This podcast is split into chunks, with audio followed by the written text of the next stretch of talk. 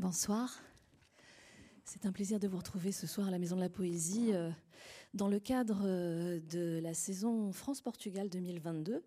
Nous avons le plaisir d'accueillir ce soir euh, Gonzalo Tavares, dont le nouveau roman s'intitule Mythologie, publié aux éditions Viviane Ami.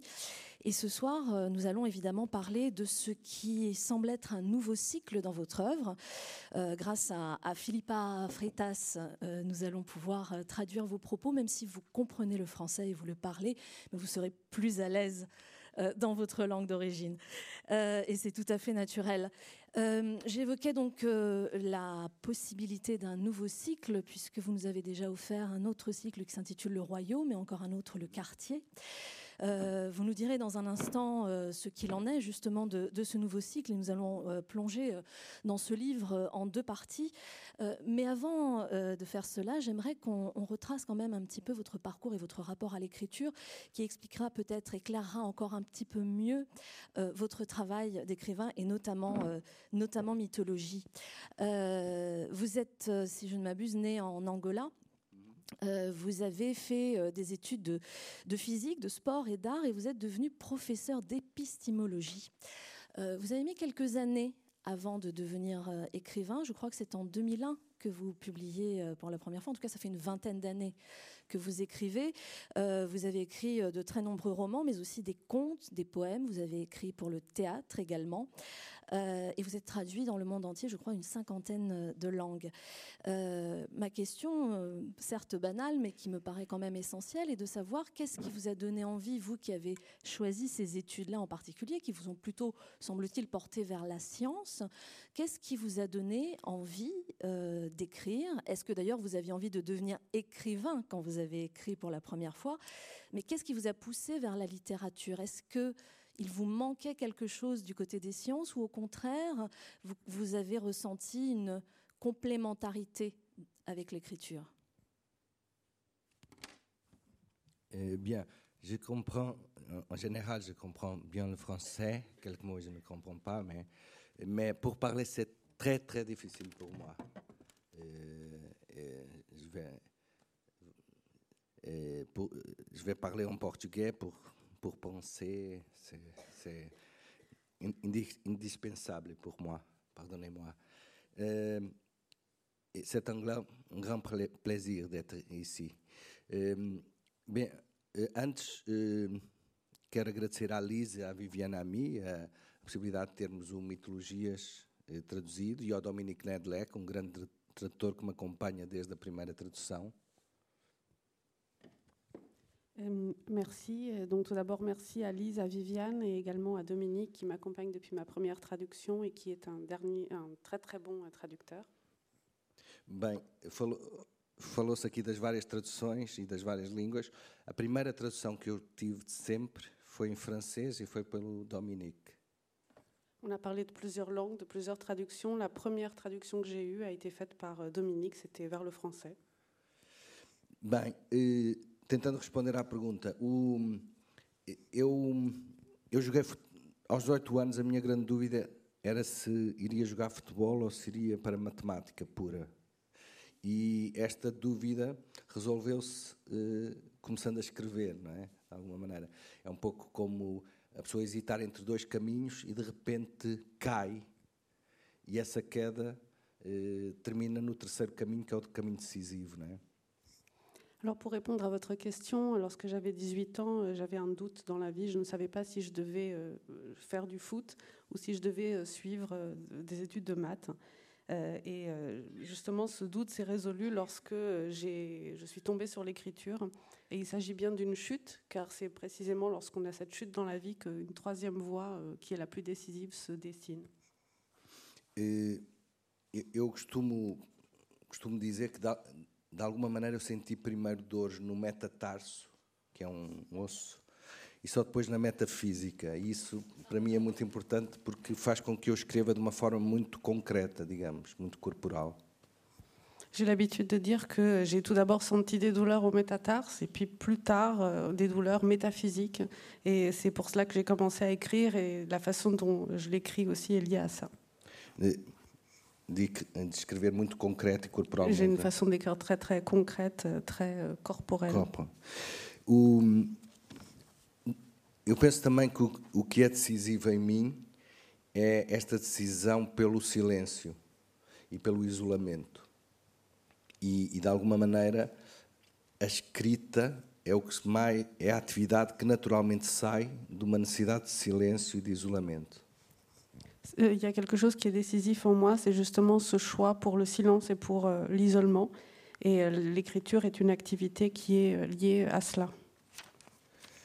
Eu, eu diria que o, eu criei desde cedo uma espécie de bunker espacial, mas também temporal, e, e é a partir desse bunker que, que de alguma maneira escrevo, é?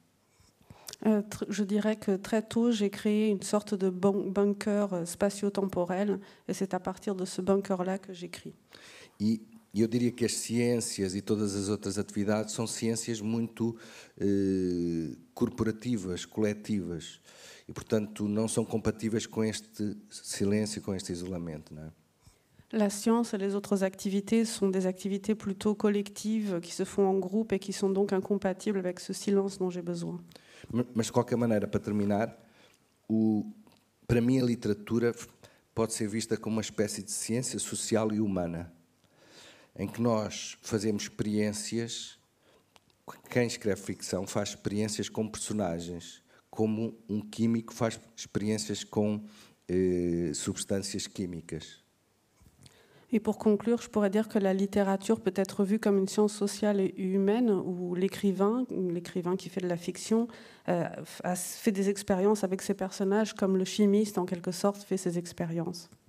Et quando um, um químico junta cloreto e sódio e, e cria cloreto de sódio, é um pouco semelhante a quando eu cruzo, por exemplo, no Mitologias, a mulher sem cabeça e o homem de mau olhado. É, é como cruzar duas personagens substância e perceber, tentar perceber o que é que acontece quando estas duas personagens se cruzam, não é?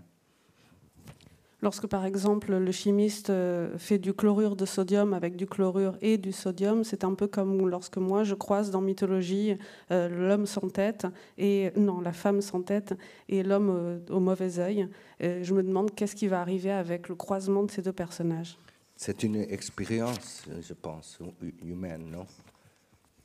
Euh, quels sont euh, justement, euh, s'il y en a, les auteurs qui vous ont peut-être influencé euh, Et quel genre de littérature surtout? Et je pose la question évidemment parce que vous avez une écriture particulière, parce que vous nous emmenez sur des territoires euh, qui sont de l'ordre du fantastique bien souvent, et encore plus dans mythologie, euh, dans le surréalisme aussi, dans une forme de, magie. Et puis mythologie évidemment nous, envoie, nous renvoie évidemment aux légendes vous pouvez lire, et aux contes. Peut-être? Je vais, mais bien sûr, je vais lire. Mais je voudrais juste que vous me disiez s'il y a des, des auteurs auteurs qui, euh, qui ont été décisifs euh, dans, dans votre écriture, justement? Bien, euh, la, la, lecture, c'est la première parte. Euh, pardon. La, a leitura é a primeira parte da escritura, da escrita, não é? Isso é muito evidente. E, portanto, eu, há, há dezenas de autores que me marcaram. Não, não consigo dizer um.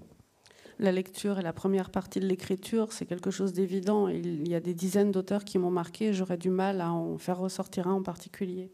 Eu diria que, falando das mitologias, o ponto de partida é realmente esta ideia do, do mito como tentativa de explicação da realidade, não é? E nesse particular os mitos, os mitos clássicos, os mitos gregos essencialmente, mas também mitos indianos, etc. Mas também histórias tradicionais, sont talvez o mais marquante aqui. Dans mythologie, je dirais que le point de départ, justement, est cette idée euh, des mythes fondateurs euh, qui pourraient être une tentative d'expliquer la réalité des mythes classiques comme les Grecs, mais aussi des mythes indiens ou des histoires traditionnelles euh, qui viendraient euh, jouer ce rôle. E sobre, sobre a questão do, do surrealismo e das mitologias, quer dizer, o, o mito grego, eh, se nós pegarmos na mitologia grega, quando um, um leão é fecundado ou fecunda uma, uma pode fecundar um rio, quando um animal se cruza com, com, com humanos, enfim. É, julgo que a mitologia grega não copiou o surrealismo, ou seja, é evidente que a mitologia grega tem tem componentes do surrealismo absolutamente extraordinárias. E, portanto, eu diria que a minha grande fonte, eh, respeitando muito o surrealismo, mas a minha grande fonte, como é evidente, é a mitologia grega, que é de um surrealismo eh, saltitante, não é? Pour ce qui est de la question du surréalisme dans mythologie, euh, les mythes grecs euh, sont extrêmement présents, comme je le disais, lorsqu'on voit par exemple un lion euh, qui peut féconder une rivière ou lorsque l'on voit ces croisements entre animaux et êtres humains. Je dirais que je n'ai pas copié le surréalisme, mais que même bon, j'ai copié les mythes grecs qui au fond ont une composante surréaliste qui est évidente. Donc c'est la principale source ici et pas forcément le surréalisme.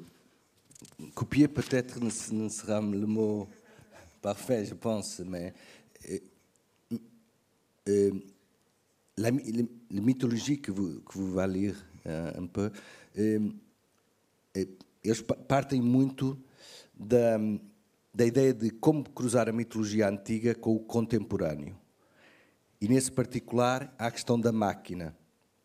Eu adoro as mitologias gregas, mas claramente para alguém que vive em 2022 há ali um grande, uma grande falha, um grande buraco, uma grande ausência, que é a máquina.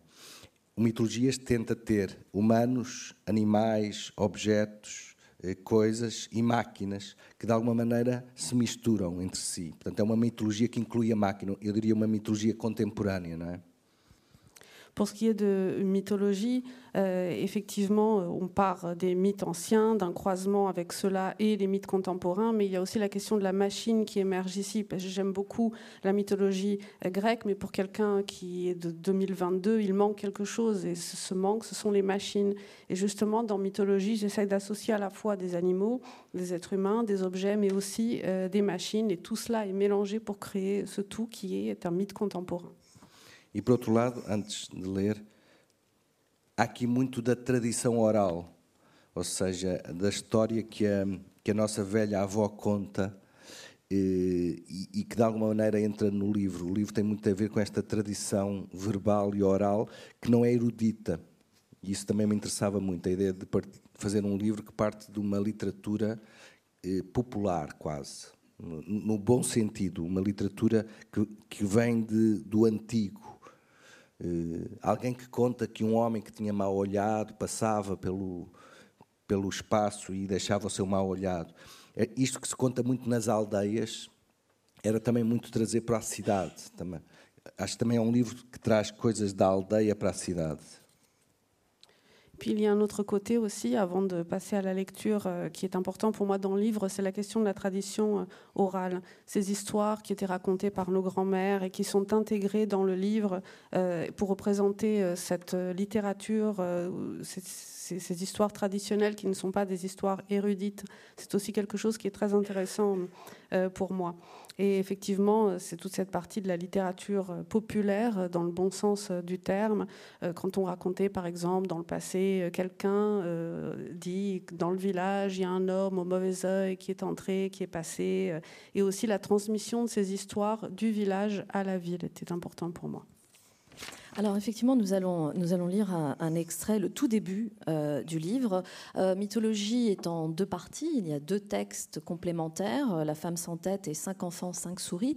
Nous parlerons justement des, différences et des complémentarités de ces deux textes. Mais pour vraiment rentrer dans votre univers, je pense que le mieux est de vous lire. La femme sans tête, où est-elle? La mère avance seule, sans tête déjà, et cherche ses trois fils. Elle est dans le jardin, sa tête a été tranchée et le sang qui continue de jaillir trace un parcours, un itinéraire qui sera crucial pour que ses trois fils puissent la retrouver. Car la mère veut retrouver ses trois fils, mais elle n'a plus de tête. C'est donc impossible. La mère court sans tête à travers le jardin. Plusieurs poules s'écartent, lèvent les yeux et ne comprennent pas la forme de cet être humain. Le jardin est vaste et la femme à qui l'on a tranché la tête continue de progresser pas à pas comme un être humain à qui l'on aurait bandé les yeux. On croirait l'avoir joué telle une enfant à Colin Maillard. Mais cette femme, on ne lui a pas bandé les yeux avec une étoffe, on lui a tranché la tête avec une hache. Elle avance tout en appelant ses fils, mais dans quelle direction doit-elle crier? Et soudain, elle est perdue. La femme sans tête se trouve dans ce qui est certainement un labyrinthe, et dans ce labyrinthe, elle croise les animaux les plus divers, des chèvres, des porcs, des poules, un cheval, des animaux. Deux porcs sont en train de copuler, mais la mère sans tête ne les voit pas. Les trois fils pénètrent dans le labyrinthe et suivent le parcours emprunté par leur mère grâce au sang qu'elle a perdu. La mère sait que le sang qu'elle laisse couler lui offrira plus tard l'unique moyen de retrouver son chemin. C'est pourquoi, même si elle a peur de trop en perdre, elle sait qu'elle ne doit pas s'arrêter de saigner. Parfois, elle porte sa main droite à ce qui reste de son cou, à l'endroit où on lui a arraché la tête, et recueille dans sa paume un peu de ce sang pour ensuite, de temps à autre, le répandre au sol afin de marquer son passage. Le sang dégage une odeur intense. Il ne sera guère difficile, plus tard, de rebrousser chemin. Mais les trois fils, à l'arrière, à mesure qu'ils progressent tout en appelant leur mère, nettoient le sol souillé de sang. Le Benjamin vient en dernier, c'est à lui qu'il incombe de faire disparaître jusqu'à la moindre trace du sang de sa mère. C'est une honte, dit le fils aîné. Une honte, répète le cadet. Ils appellent leur mère, mais leur mère n'entend pas. Elle n'a plus de tête. Elle n'arrive pas à entendre, du moins à cette distance. Ce qui est étrange, c'est que, même sans tête, elle arrive à crier. Là-bas, devant, elle appelle ses fils. Derrière, ses fils entendent quelque chose et suivent les traces de sang. Arrive un moment où la voix de la mère se fait plus nette. Les trois fils se mettent à courir, le plus âgé devant, le plus jeune derrière. Soudain, mère et fils se retrouvent. La mère n'a plus de tête. Le fils aîné se met à crier. Le fils cadet pleure. Le Benjamin tremble. La mère, même sans tête, tente de les apaiser. Elle leur demande si, en chemin, ils n'ont pas vu sa tête. Ils répondent que non, mais ils veulent savoir comment tout cela est arrivé. Et nous aussi, cher Gonzalo, parce que c'est donc l'entrée euh, dans votre roman. Mhm. Euh, nous allons rencontrer euh, une pléiade de personnages avec des noms aussi étranges que la femme sans tête, mais aussi, vous l'avez dit, l'homme au, mauvais œil, la femme rousse, l'homme le plus grand, et puis bien d'autres dont on parlera tout à l'heure. est-ce qu'on est dans un, est-ce qu'on, est-ce qu'on a là une représentation symbolique ou au contraire, vous parlez tout à l'heure d'écriture concrète euh, vous êtes dans l'ultra concret quand vous nous racontez l'aventure de la femme sans tête. Bien, ben, se, pouvez lire euh, euh, la prochaine partie. C'est curieux, au Portugal, em Portugal, no, no lançamento do, deste livro, eu, eu, vou ler uma parte, um, um pequeno excerto logo a seguir, que algumas pessoas da plateia uh, riram e outras pessoas ficaram a pensar na, no trágico. E, Au Portugal, lors de l'inauguration euh, de ce livre, euh, on a lu un extrait qui est juste après ce que vous venez de lire, et certaines personnes dans l'audience ont senti tout le côté tragique et d'autres ont souri.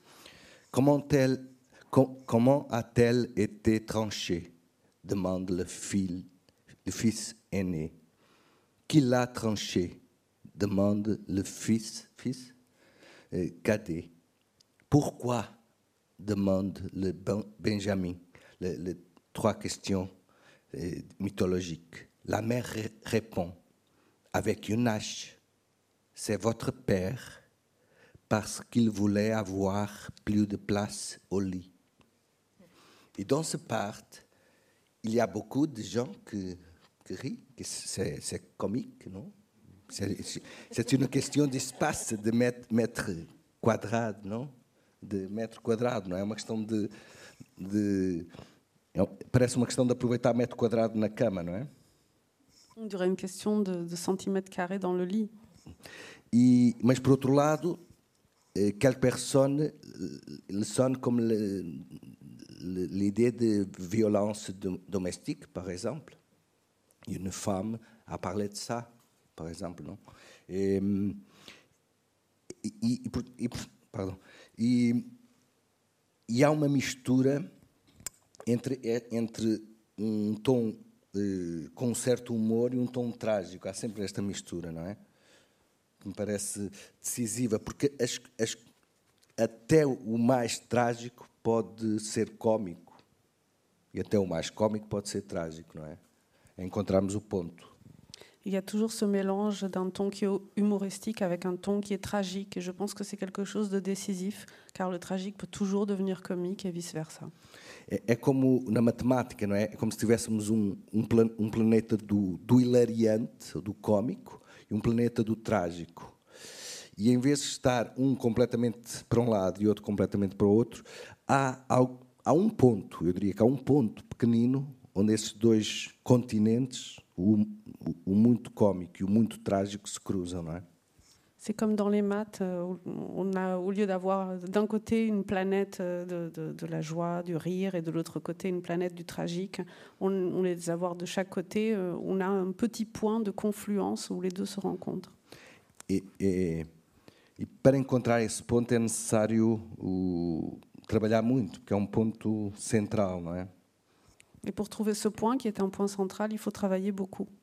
Ah, por exemplo, há aqui mu muitas questões que são do, evidentemente, por exemplo, remetem para contos Hans in Krettel, por exemplo, deixar as migalhas no chão, não é, para saber a, re regressar a casa, ao, ao sair do labirinto. Par exemple, on a aussi euh, plusieurs euh, questions qui renvoient euh, à Hansel et Gretel, qui veulent rentrer chez eux, qui veulent sortir de ce labyrinthe.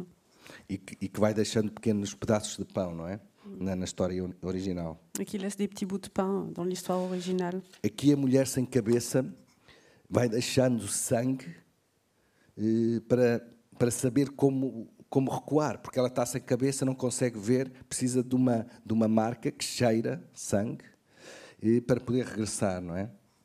Ici, la femme sans tête aussi laisse son sang. Euh, elle a besoin de, de, ce sang pour savoir comment revenir chez elle. Elle a besoin de laisser cette marque, cette odeur du sang.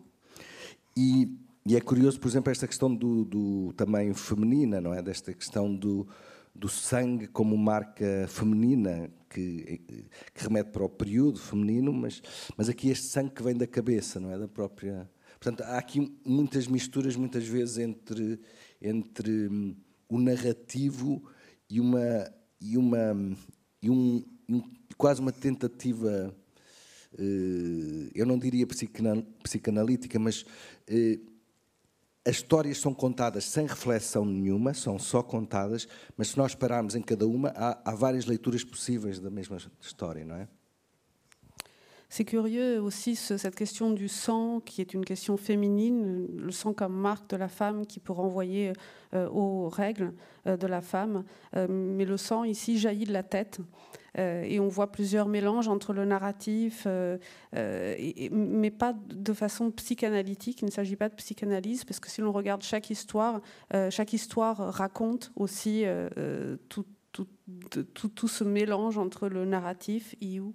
Non, non, e, e de alguma maneira o, as possíveis infinitas interpretações da, ou seja, não há não há nunca uma reflexão, mas quem está a ler pode fazê-la, pode fazer essa reflexão. Il n'y a pas de réflexion au sens propre, mais celui qui lit peut mener à bien cette réflexion avec ce mélange entre plusieurs interprétations et narration. Por exemplo, há, há um pormenor pode parecer insignificante, mas penso que é importante. A certa altura, a mãe, a mãe sem cabeça está à procura dos filhos e os filhos estão à procura da cabeça da mãe. Par exemple, il y a un détail qui peut sembler insignifiant. La mère sans tête cherche ses enfants et les enfants cherchent la tête de la mère. Há também um momento em que eles encontram, ainda só falando deste episódio que tem quatro ou cinco páginas, há um momento em que, um, em que os filhos encontram finalmente a cabeça da mãe. A cabeça da mãe que é apenas um. está quase como se fosse um objeto, calada, imóvel, e começam a insultar a cabeça, como se, de alguma maneira, aquela cabeça estivesse a, a traiçoar a mãe, e a verdadeira mãe fosse a mãe eh, que pudesse abraçar, não é? Il y a un moment, notamment cet épisode dure environ 4-5 pages, où les enfants trouvent finalement la tête de la mère et la tête est là comme un objet euh, inerte. Euh, et les enfants commencent à insulter la tête euh, de la mère comme si la tête avait en quelque sorte trahi la mère. e também algo que me parece claro, que é, há ali uma decisão dos três filhos. Quem é que é a mãe? A mãe é a parte que pode abraçar, não é? Et euh, il y a aussi un moment qui est clair, la décision que prennent les trois enfants sur qu'est-ce que la mère. Et la mère est la partie du corps de la mère qu'ils peuvent embrasser. La tête de la mère, ce n'est pas la mère. Et, et ça, c'est, il y a beaucoup de possibles interprétations de cette chose. non Euh, il y a. euh, chaque paragraphe est comme une histoire à part entière, et puis ça s'entremêle. Par moments, les personnages traversent euh, les chapitres. Euh, il y a dans le deuxième chapitre euh, la Révolution. Je l'ai évoqué tout à l'heure, l'homme le plus grand, dont on apprendra qu'il fait 2,35 m. Euh, et cette révolution qui est en marche, avec des hommes qui décrètent que ceux qui tremblent seront coupables. Euh, et au fur et à mesure de, la lecture de votre livre, il y a des scènes comme ça qui, tout en ayant euh, euh, quelque chose à la fois de poétique et de cruel, euh, résonnent étrangement euh, vers quelque chose qui n'est pas du tout mythologique, mais qui est plutôt historique. Euh, on a le sentiment que derrière la mythologie, derrière les contes, derrière les légendes, tout d'un coup transpire la grande histoire. Est-ce que c'était quelque chose de conscient, un objectif Oui. d'écriture? Oui, eh, a ideia é muito escrever, escrever mitologias que não estão a falar do passado. Estão a falar muitas vezes de acontecimentos do século XX, século XXI, etc. Oui, l'idée ici, c'était d'écrire une mythologie qui ne parlait pas du passé, mais qui parlait euh, du XXe siècle, du XXIe siècle. É um pouco, por exemplo, pensar, se pensarmos em coisas terríveis como o Holocausto, podemos pensar racionalmente sobre isto e podemos criar mitologias sobre porque é que isto aconteceu. é? Como a- quer seja sobre a criação do mundo ou a destruição do mundo, neste caso é mais destruição de um certo mundo, podemos sempre criar, pensar em histórias alternativas, numa espécie de, de ficção que, que tente eh, explicar de uma outra maneira, é? Eh, mas sempre colocando a, a- a narrativa no, no centro, não é? Euh, oui, c'est c'est un peu lorsque l'on prend des sujets qui peuvent être euh, terribles comme l'Holocauste, euh, essayer de le, le- le repenser, de créer des mythologies à partir de ces histoires, euh, de cette histoire. Euh, on peut aussi euh, le faire lorsqu'il s'agit de la destruction, de la création du monde, euh, penser en termes d'histoire, penser en termes de sortes de fiction qui viennent expliquer d'une autre façon euh, ce qui est arrivé, euh, mais toujours avec la narration au centre. O, a frase que é uma citação de Peter Sloterdijk, um grande filósofo alemão, quem tremer é culpado, é uma frase que vem de alguma maneira até da Revolução Francesa. não é? Esta ideia de que a- culpa está sempre presente em quem eh, tem sentimento de culpa. Não, não precisa de cometer um crime, mas se a pessoa sente culpa, é, é um criminoso, não é? Oui, et puis il y a cette phrase euh, du philosophe euh, Peter Sloterdijk qui dit euh, lorsque l'on tremble, on est coupable, et qui pour- pourrait provenir en quelque sorte de la Révolution française, c'est-à-dire que la culpabilité, à partir du moment où elle est présente, chez qui se sent coupable, fait de lui un criminel, fait de lui quelqu'un de fautif.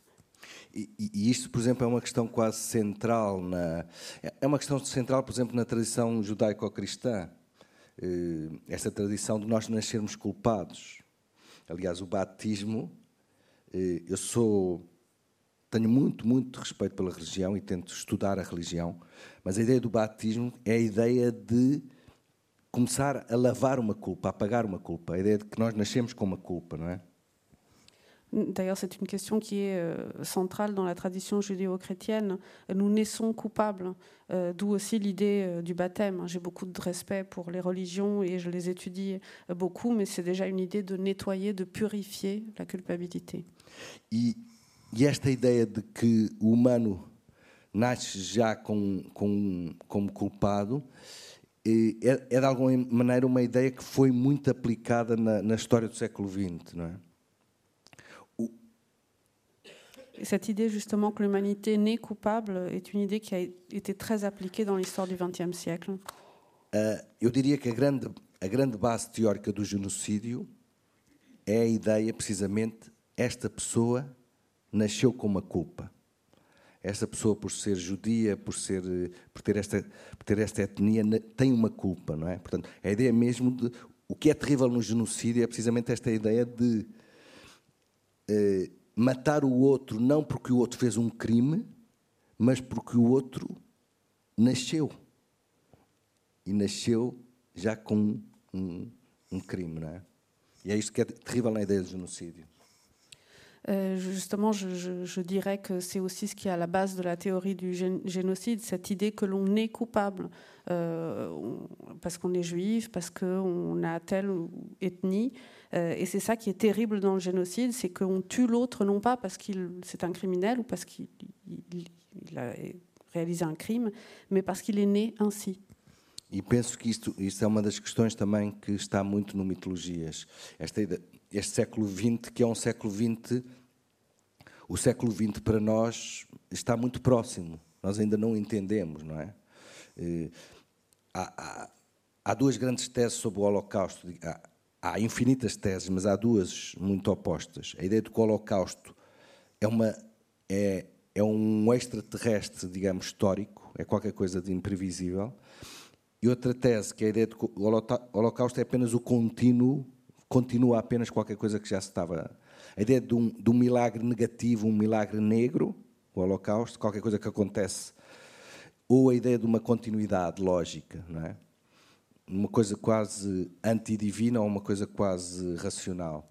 E esta, e nós ainda ainda estamos aqui a tentar perceber. Isto foi um foi um, um antideus qualquer que fez isto e isto aconteceu e não acontecerá mais, ou é um contínuo, não é? Ou é qualquer coisa que faz parte de uma espécie de série matemática. 2, 4, 6, 8, 10, 12 e o 14 é o, é o genocídio, não é? Há, há, há, quem diga que o genocídio, ou por exemplo no caso do Holocausto, seja. Eh, nós estamos numa série histórica 2, 4, 6, 8 e aparece um eh, 496 lá no meio, depois 10, 12.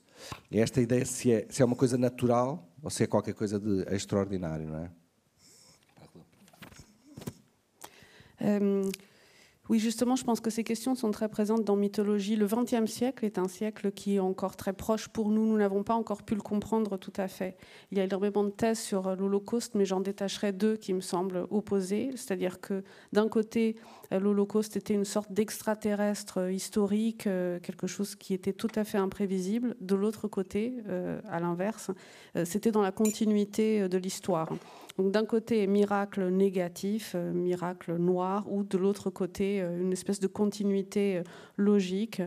Donc on a cette opposition entre d'un côté une anti-divinité, un anti-dieu qui ferait cela, ou alors une continuité dans l'histoire. Et je pense que nous cherchons encore à comprendre qu'est-ce que c'est. Est-ce que, en quelque sorte, l'Holocauste fait partie d'une série mathématique? On avait 2, 4, 6, 8, et on arrive au génocide. ou alors est-ce qu'on a 2, 4, 6, 8, 496 tout d'un coup, et puis on revient à 10, 12. Donc est-ce que c'est un phénomène qui, en quelque sorte, était dans la continuité, ou est-ce que c'est euh, quelque chose de complètement imprévisible? Comme un accident de parcours. Euh, alors il y a un personnage aussi dont j'aimerais qu'on parle, qui est euh, l'homme au mauvais œil, qui euh, est un personnage ambigu, me semble-t-il, puisque à la fois il fait peur, il est l'homme qui, quand il vous regarde, jette le malheur sur vous, et simultanément on a le sentiment que tout le monde le, le, recherche d'une certaine manière, un peu comme un oracle. Mhm. Euh, est-ce que vous pouvez nous parler un petit peu de ce que symbolise ce personnage qui va à la rencontre des gens, qui va rencontrer aussi des enfants euh, où là le rapport euh, est encore euh, différent avec les enfants qu'on va évoquer, hein, puisque c'est la deuxième partie. Euh, do, do mal, de,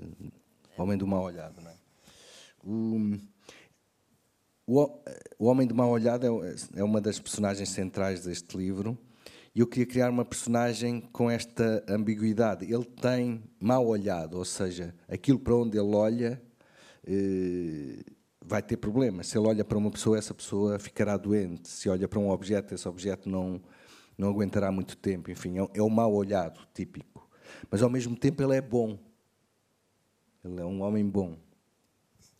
Euh, oui, donc l'homme euh, au mauvais œil est un- personnage central dans Mythologie. Je voulais créer un personnage qui ait cette ambiguïté, un personnage qui, effectivement, là où il regarde, euh, cause des problèmes. S'il regarde quelqu'un, cette personne peut tomber malade, il lui arrive quelque chose. S'il regarde un objet, l'objet a un problème aussi. Mais en même temps, l'homme au mauvais œil est quelqu'un de bon. C'est un homme bon. E, e é interessante pensar isto, não é? Como é que o que é que pode fazer um homem bom se tem um mau olhado, não é? Como? Et c'est intéressant de penser à cela. Que peut faire un homme bon s'il a un mauvais œil Comment est-ce qu'il peut vivre Hum, E de alguma maneira uma das, uma das decisões dele é olhar para baixo, tentar olhar ao mínimo para as pessoas e para as coisas. Une de ses décisions, justement, est de regarder vers le sol, de regarder au minimum les gens, les objets. E, e muitas vezes o que acontece, eh, de uma forma direta ou indireta, é ele começar a ser até maltratado, porque eh, há uma certa timidez. Ele, tem, ele conhece tão bem a sua maldade que, as- que, que, que isso é confundido com timidez, com fraqueza, não é? Muitas vezes é insultado, maltratado, etc.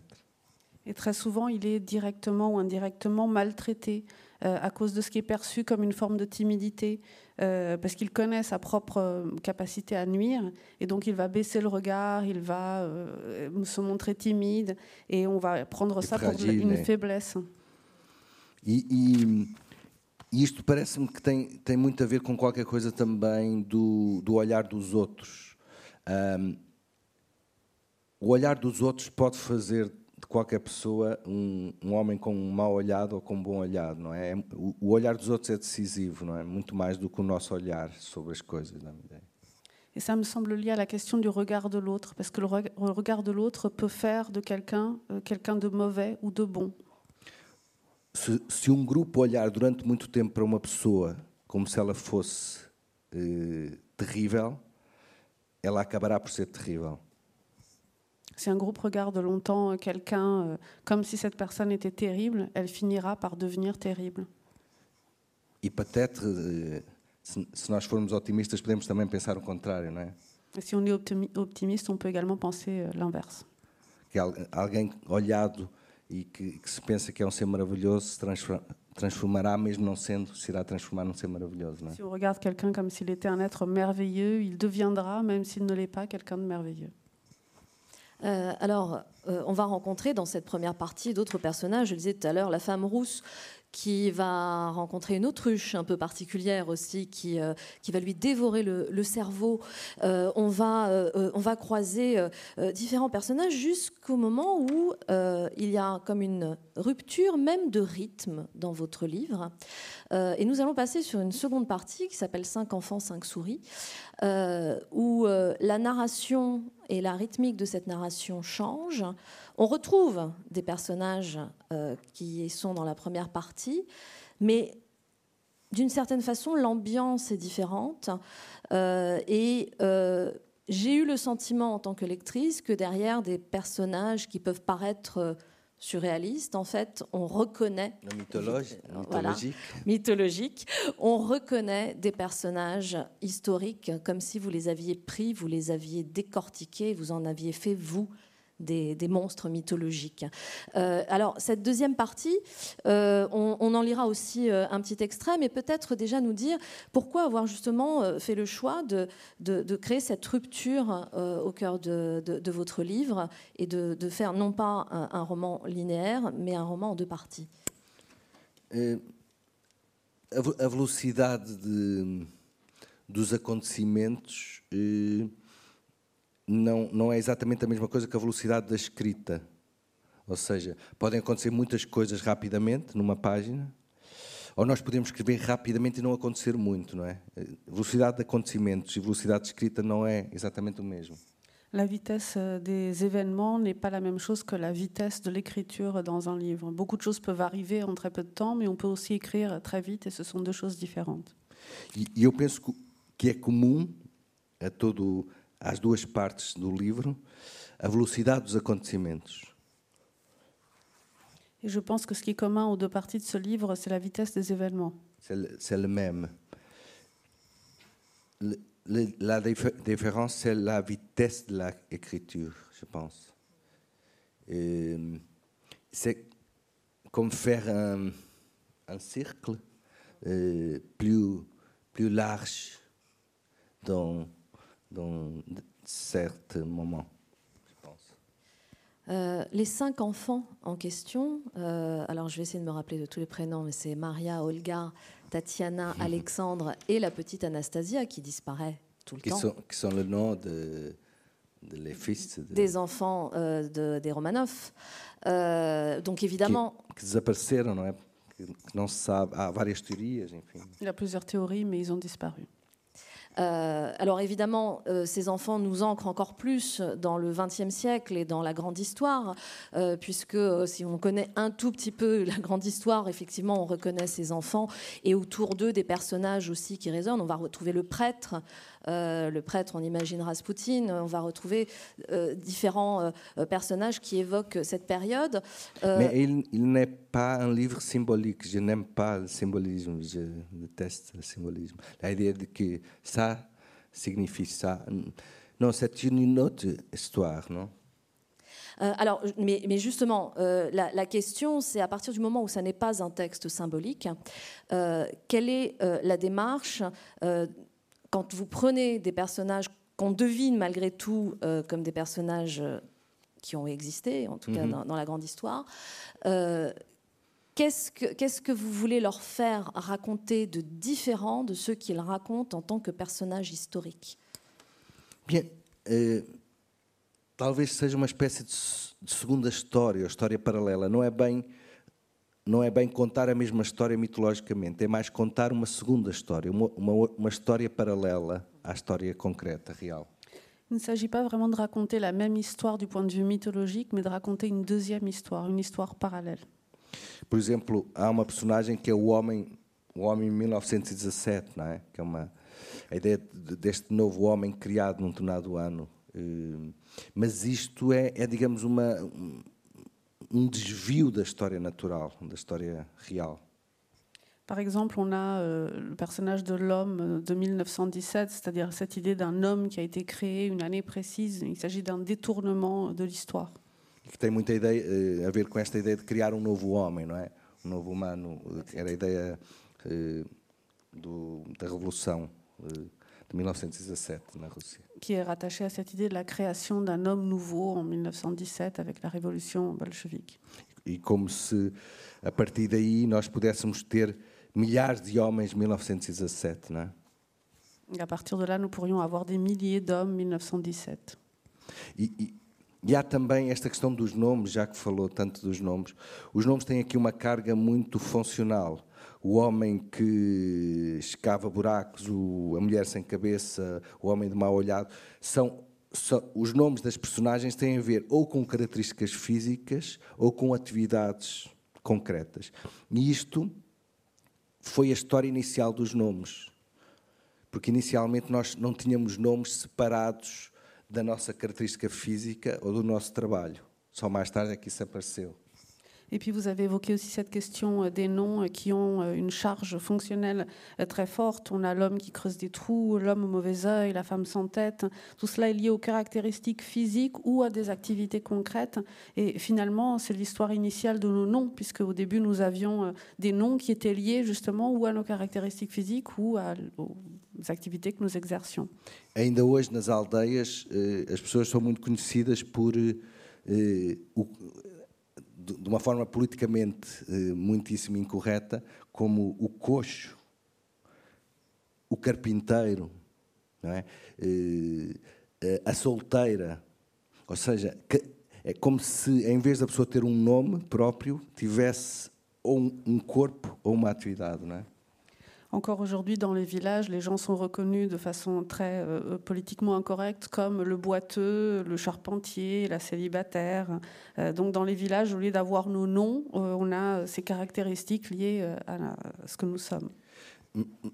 Mas esta questão também, por exemplo, se nós pararmos sobre isto e pensarmos, isto também remete muito para esta ideia do homem funcional contemporâneo, não é? Da cidade. O homem que se transforma, o trabalhador que se transforma nas suas funções, não é? Et si nous réfléchissons un peu sur cette question, c'est lié à l'homme fonctionnel, l'homme de la ville, l'homme contemporain, qui devient finalement ce qu'il fait, son travail. Porque de alguma maneira o, o, o capitalismo, uma espécie de extremo capitalismo, transformou algumas pessoas no porteiro, no funcionário de, que traz as chaves. Ou seja, as pessoas transformaram-se em funcionários. Fonctionnaire, eh, en portugais et en français, eh, il avait la, la même étymologie. Et, c'est, et un homme, ce n'est pas un fonctionnaire. Un fonctionnaire, c'est autre chose. Et, et, et quand l'ambiance c'est capable de transformer une humaine dans une fonctionnaire, c'est le premier euh, passe, pas. pas pour euh, transformer un, un, humain dans une machine.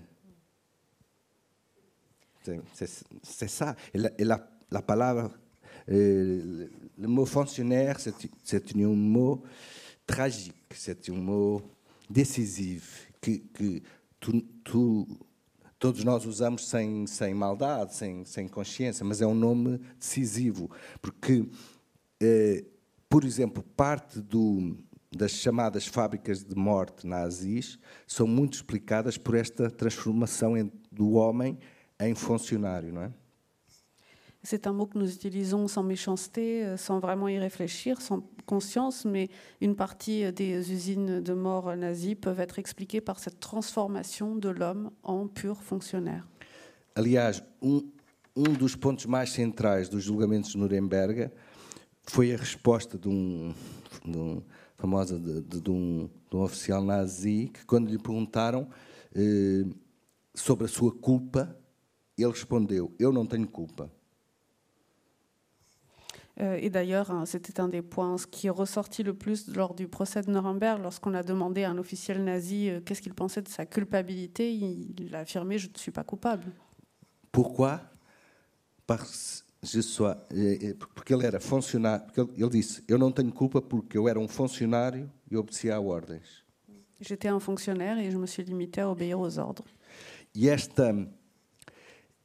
Eu ainda hoje, nas universidades, nos espaços de maior inteligência, nas fábricas, na, nas repartições públicas, é uma das frases que eu mais ouço. É eu sou um funcionário, eu não tenho culpa, eu sou um funcionário, só obedeço a ordens, que é uma frase decisiva de um oficial nazi no julgamento de Nuremberg. Et encore aujourd'hui, euh, dans les universités, lieu de la plus haute intelligence, mais partout dans les départements euh, de l'État, on entend cette phrase euh, Je ne suis qu'un simple fonctionnaire, je ne suis pas coupable, je me limite à faire ce qu'on me dit de, faire. Et, et, cette phrase, c'est une phrase historique très, très importante. Porque, precisamente quando o, o, o humano aceita ser tratado como funcionário, não está só a aceitar eh, coisas eh, terríveis ou não está só a aceitar uma, uma diminuição de capacidades. Está também a perceber que, sendo funcionário, não tem culpa. Pode não ter culpa. É? Car lorsque un être humain accepte d'être traité comme un fonctionnaire, il n'accepte pas que des choses mauvaises ou, ou, terribles ou des limitations de sa propre capacité, il comprend également qu'il n'a pas de culpabilité. É, que, é como um escudo de proteção, não é? E, e, é, e é interessante como isto está presente em 2022. Esta potência do, da obediência, esta, esta potência do funcionário que, que de alguma maneira, é colocado numa situação degradante, mas ao mesmo tempo numa situação que o protege de ser um criminoso ou de ser culpado, em último lugar, não é?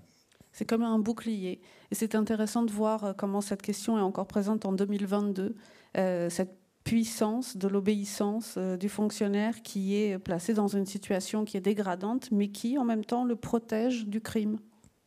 Isso seria tema para uma conversa inteira sobre isto. Não é? O Kafka tem o processo de Kafka é um livro sobre, em parte sobre isto, sobre como nós ao transformarmos eh, a, a partirmos ao, ao, partirmos as pessoas nas suas funções numa espécie de taylorismo eh, em que cada funcionário faz uma parte do automóvel, nós de repente estamos a extrair eh, da, do humano a, a, a, capacidade para perceber o contexto todo, o sentido todo. E quando ele perde a capacidade para entender o contexto, ele deixa de ser realmente um humano e passa a ser um, um funcionário que trata de um pormenor analítico, não é?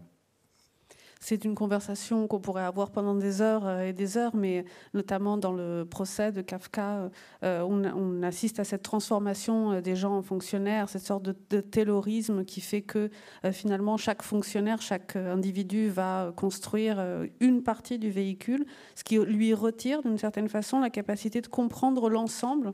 Et à partir de là, il perd la capacité aussi de comprendre le contexte et il perd son humanité pour devenir un fonctionnaire.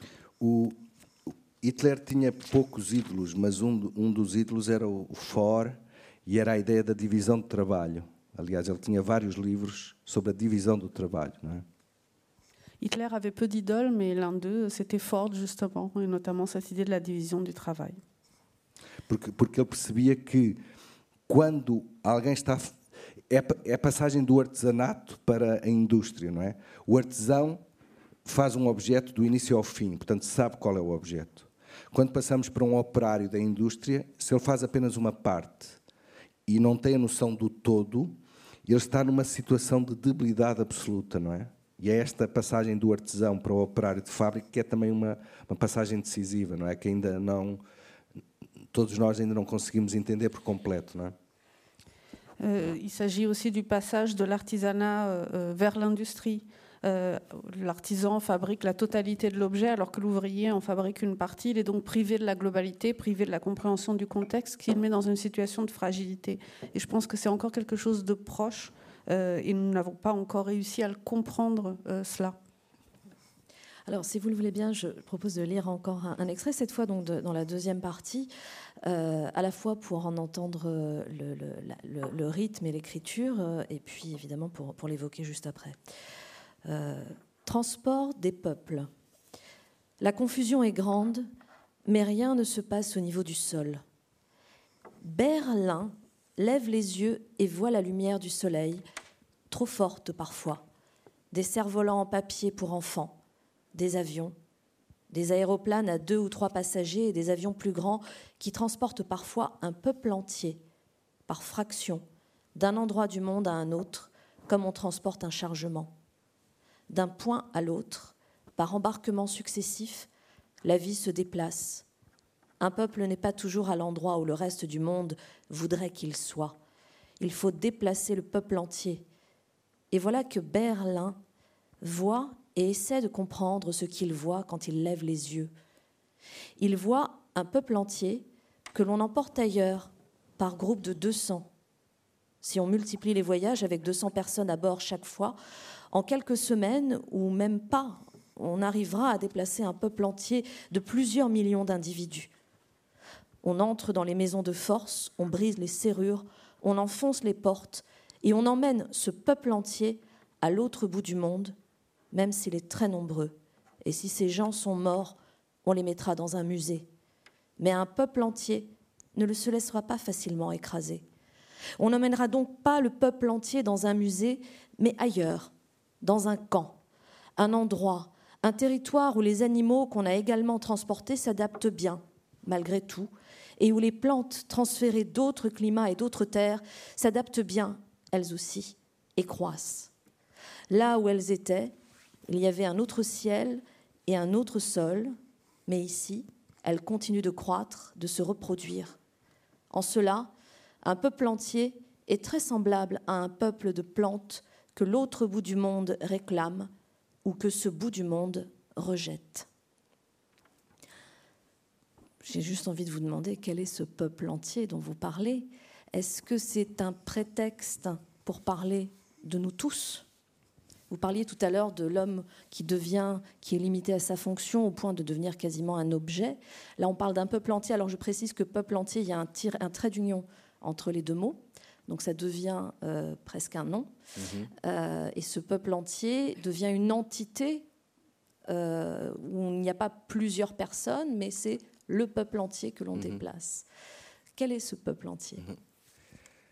Eu, eu não gosto muito de, de, de concretizar eh, com nomes, eh, digamos, históricos, porque precisamente nós, quando con concretizamos um nome, se eu falasse em judeus, eu estava a anular uma série de outras possibilidades que existiram e existem, não é?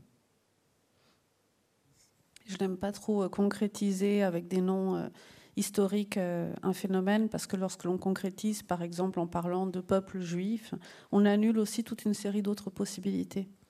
O, o que me parece aí muito é que o, é evidente que há, há factos históricos de que imediatamente nos lembramos, mas esta ideia de colocar um povo ou um grupo de pessoas num determinado espaço, um gueto, não é? É uma ideia muito de armazém, que remete para o armazém de mercadorias. Euh, C'est évident que voilà, on a plusieurs faits historiques auxquels nous pensons tous, mais cette idée de prendre un peuple, prendre un groupe de personnes et les mettre dans un ghetto renvoie à une idée euh, de euh, entrepôt. É uma espécie de armazém de mercadorias, não é? Que mercadorias que ou não podem ser agora usadas ou não, ou, ou não, ou não as queremos usar. E de alguma maneira o que, o que é interessante pensar é como nós vamos, mesmo em cidades democráticas, vamos construindo pequenos armazéns. Eh, Por exemplo, recentemente em algumas cidades, eh, em algumas capitais europeias, eu não vou dizer o nome precisamente porque teríamos tendência a pensar que nós somos bons, somos diferentes e os outros são. Mas em algumas cidades capitais europeias, todos os sem-abrigo foram retirados para, eh, para os arredores dessas cidades, para cidades secundárias à volta. E, portanto, estamos nas capitais, não vemos nenhum sem-abrigo, e esses sem- esse povo dos sem-abrigo foi levado para a periferia. Euh, Dans l'idée de l'entrepôt de marchandises, on a les marchandises que nous ne pouvons plus utiliser, on a aussi les marchandises que nous ne voulons pas euh. Et je pense que c'est intéressant de, de penser aussi à comment dans nos villes modernes, on a cette question de l'entrepôt qui surgit. dans des villes démocratiques aussi. Récemment, par exemple, je ne vais pas citer de nom, mais euh, on a constaté dans certaines capitales européennes, et je ne dirai pas de nom parce qu'on on pourrait penser que nous faisons bien les choses alors que les autres non, et ce n'est pas le cas. Euh, on a euh, vu les sans-abri dispa- disparaître complètement des centres-villes. Ils ont été en réalité emmenés en banlieue, dans la périphérie euh, de ces villes, et donc ils ont littéralement disparu du centre des villes.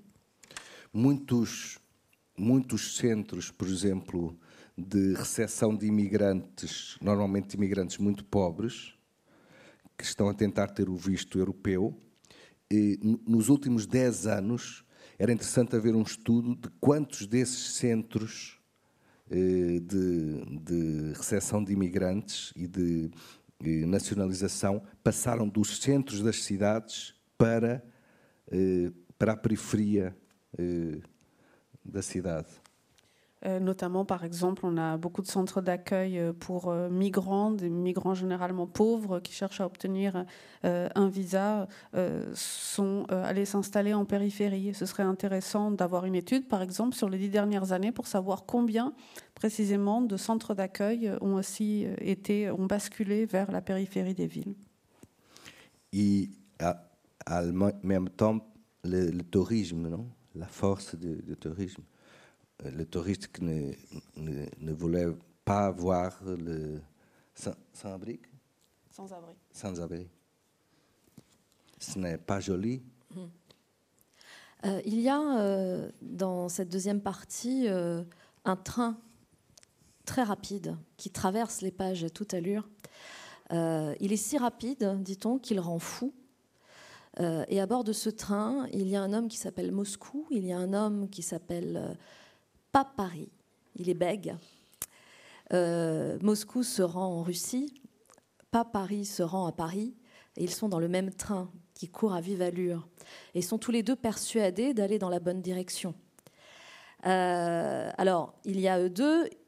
Berlin, que j'évoquais tout à l'heure dans la, lecture de ce texte, donc bah, Berlin, pareil, avec un trait d'union entre Ber et Lin, euh, va aussi monter à bord de ce train. Finalement, ce train, Où va-t-il? Est-ce qu'il va dans la direction euh, de Moscou ou dans celle de Paris? Le train, c'est la vélocité. comme Jacques Tati le, disait, quelqu'un avant, et, há, une, há um fascínio pela velocidade, não é?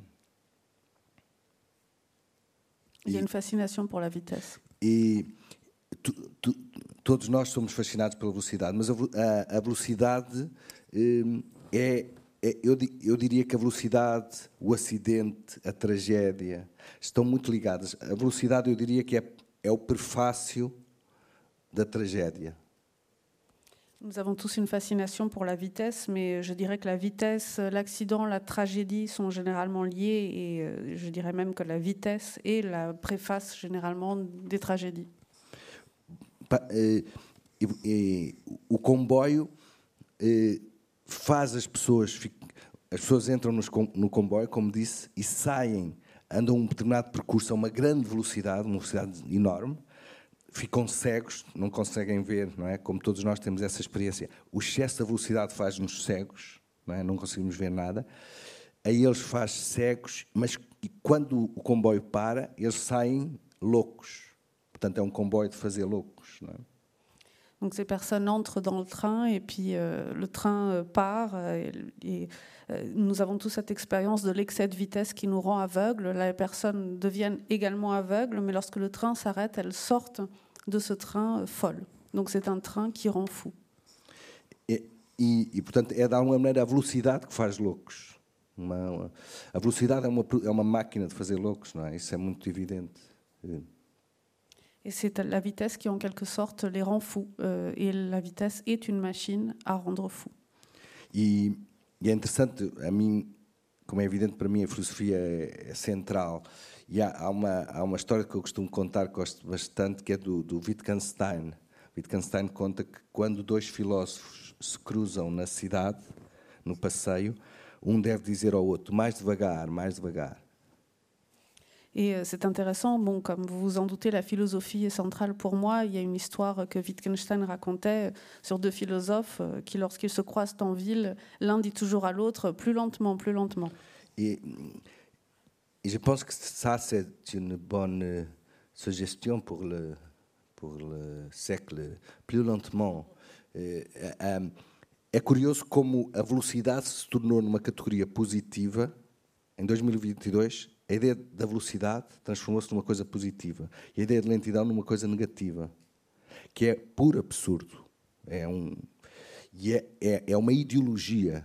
A ideia da velocidade como algo positivo e a lentidão como negativo é uma ideologia. Et c'est curieux de constater comment la vitesse est devenue, euh, euh, en quelque sorte, quelque chose de positif en 2022, alors que la lenteur est devenue quelque chose de négatif, alors que c'est complètement absurde. C'est une idéologie de dire que la vitesse est quelque chose de bon. Ce n'est pas objectif parce que quand, je dis c'est très vite, il est très vite, il est très lent, je dé, décris une situation, c'est une décription. Ce n'est pas un, não é um juízo de valor. Ce n'est pas un jugement de valeur. Mas aquilo que, que, que é descritivo transformou-se num juízo de valor. Nós transformamos aquilo que é que é algo que é lento, algo que é rápido, numa algo que é descritivo, transformamos num juízo de valor e, e colocamos a, a, a lentidão como negativa, não é? Nous avons pris quelque chose qui est finalement descriptif et nous l'avons transformé en un jugement de valeur en attribuant à la lenteur euh, quelque chose de négatif. Há um escritor que, que fala de uma. Precisamente falando das mitologias, diz que falta um Deus, que é o Deus da lentidão, não é? Un écrivain dit justement en parlant de mythologie qu'il manque un dieu et c'est justement le dieu de la lenteur. De, de la mythologie classique, porque, par, par exemple, Hermes, etc., sont les, les dieux de la vitesse, não? Et On a Hermès qui est le dieu de la vitesse. A ideia de alguém ser, ser Deus de ser divino porque faz as coisas devagar, acho que é uma ideia extraordinária, que não, que não, que não quase não existe e que devíamos valorizar, não é? L'idée de quelqu'un qui est un dieu et qui fait les choses extrêmement lentement est, est un une... dieu parce que parce qu'il fait les choses lentement. lentement est une idée extraordinaire et on devrait la mettre davantage en valeur. Il y a j'aime beaucoup, je parlais em une autre situation, situation il y a, há um santo em Itália, não me lembro agora do nome, mas é o único santo que nunca fez milagres. Il y a un saint en Italie dont je ne me souviens pas le nom, mais c'est un saint qui n'a jamais fait de miracle.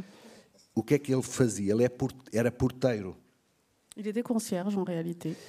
E o que ele fazia é, ele abria as portas com alegria. Il ouvrait les portes avec joie. E foi transformado em santo Il est devenu un saint à cause de cela, numa pequena aldeia italiana. dans un petit village italien.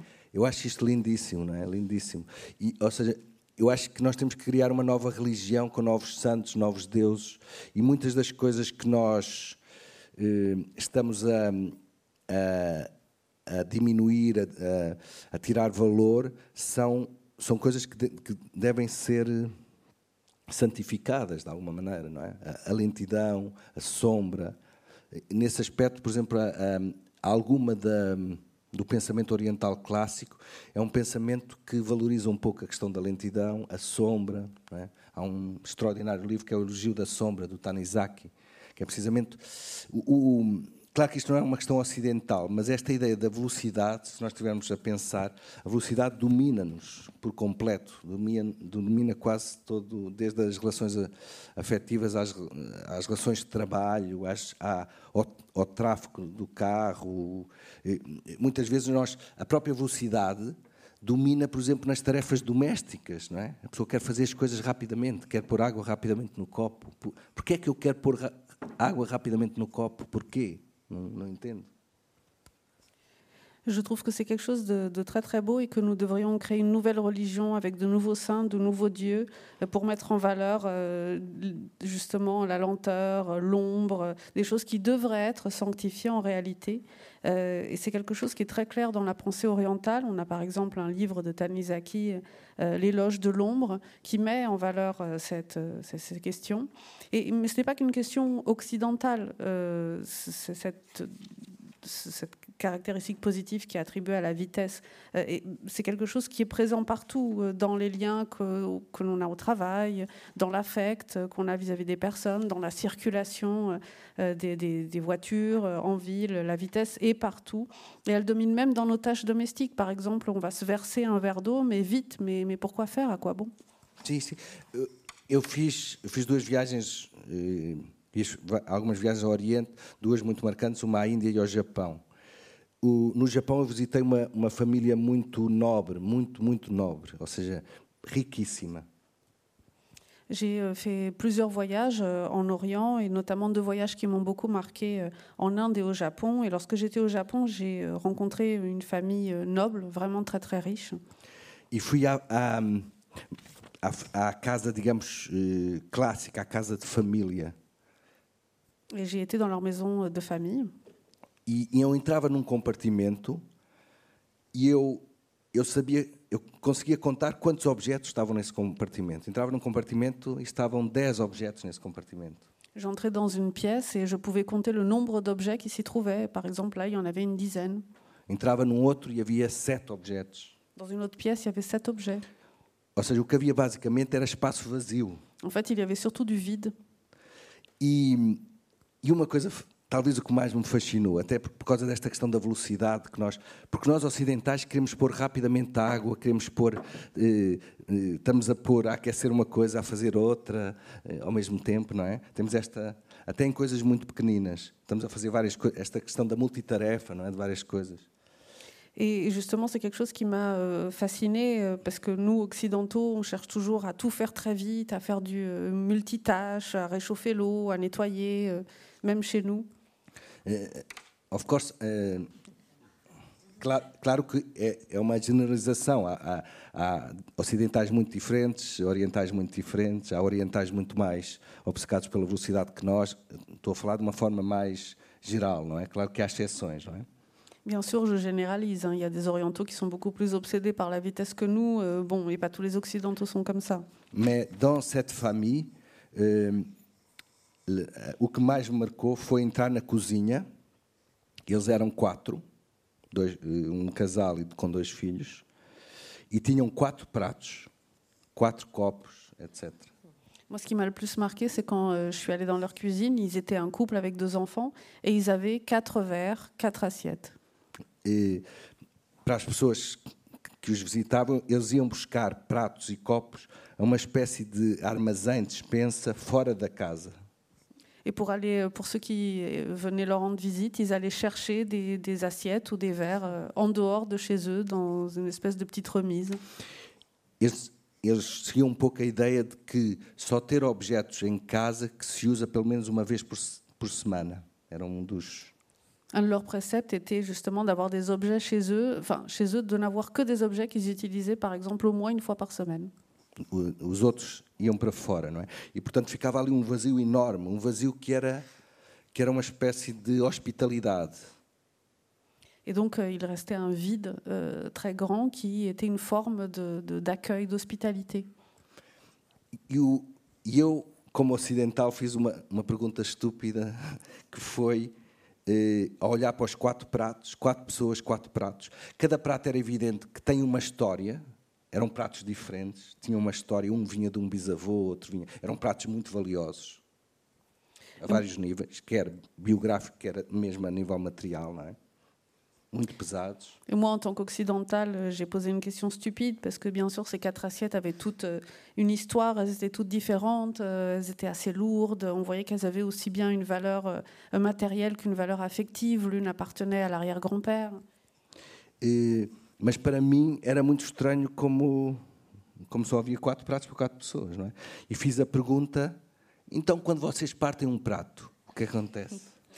Donc bon, ça m'a paru effectivement très étrange d'avoir uniquement quatre assiettes. Et donc je leur ai demandé, mais lorsque vous cassez une assiette, qu'est-ce que vous faites E, e foi muito interessante que, a forma como respondeu.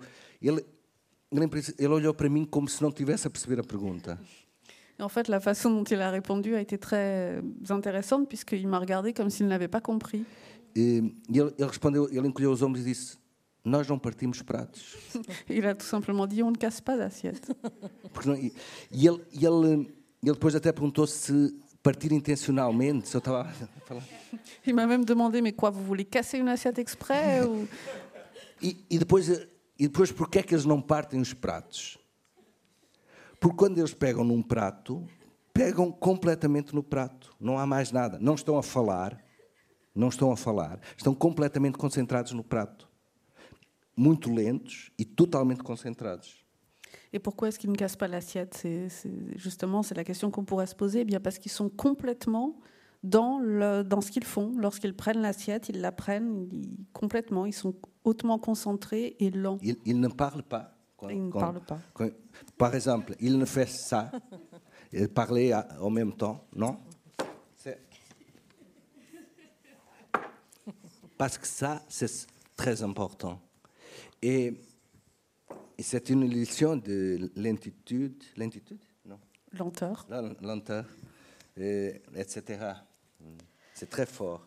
Euh, Dans notre maison, nous avons, ici, nous avons plus d'objets que dans, Dans d'une cette maison. pièce.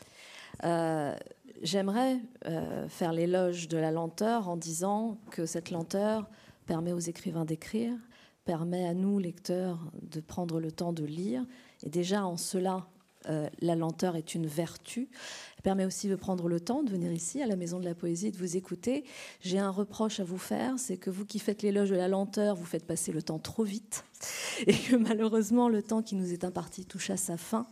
Euh, ce livre, euh, dans le, qui est, est tant mieux impossible à résumer, tant il y a de personnages, de situations, euh, de contes, de, de mythologies et de légendes, euh, embarqueront, je pense, chaque lecteur avec son propre imaginaire. Et vous parliez tout à l'heure d'un monde parallèle, euh, inspiré d'éléments qui nous sont familiers, mais qui nous emmènent dans une histoire parallèle.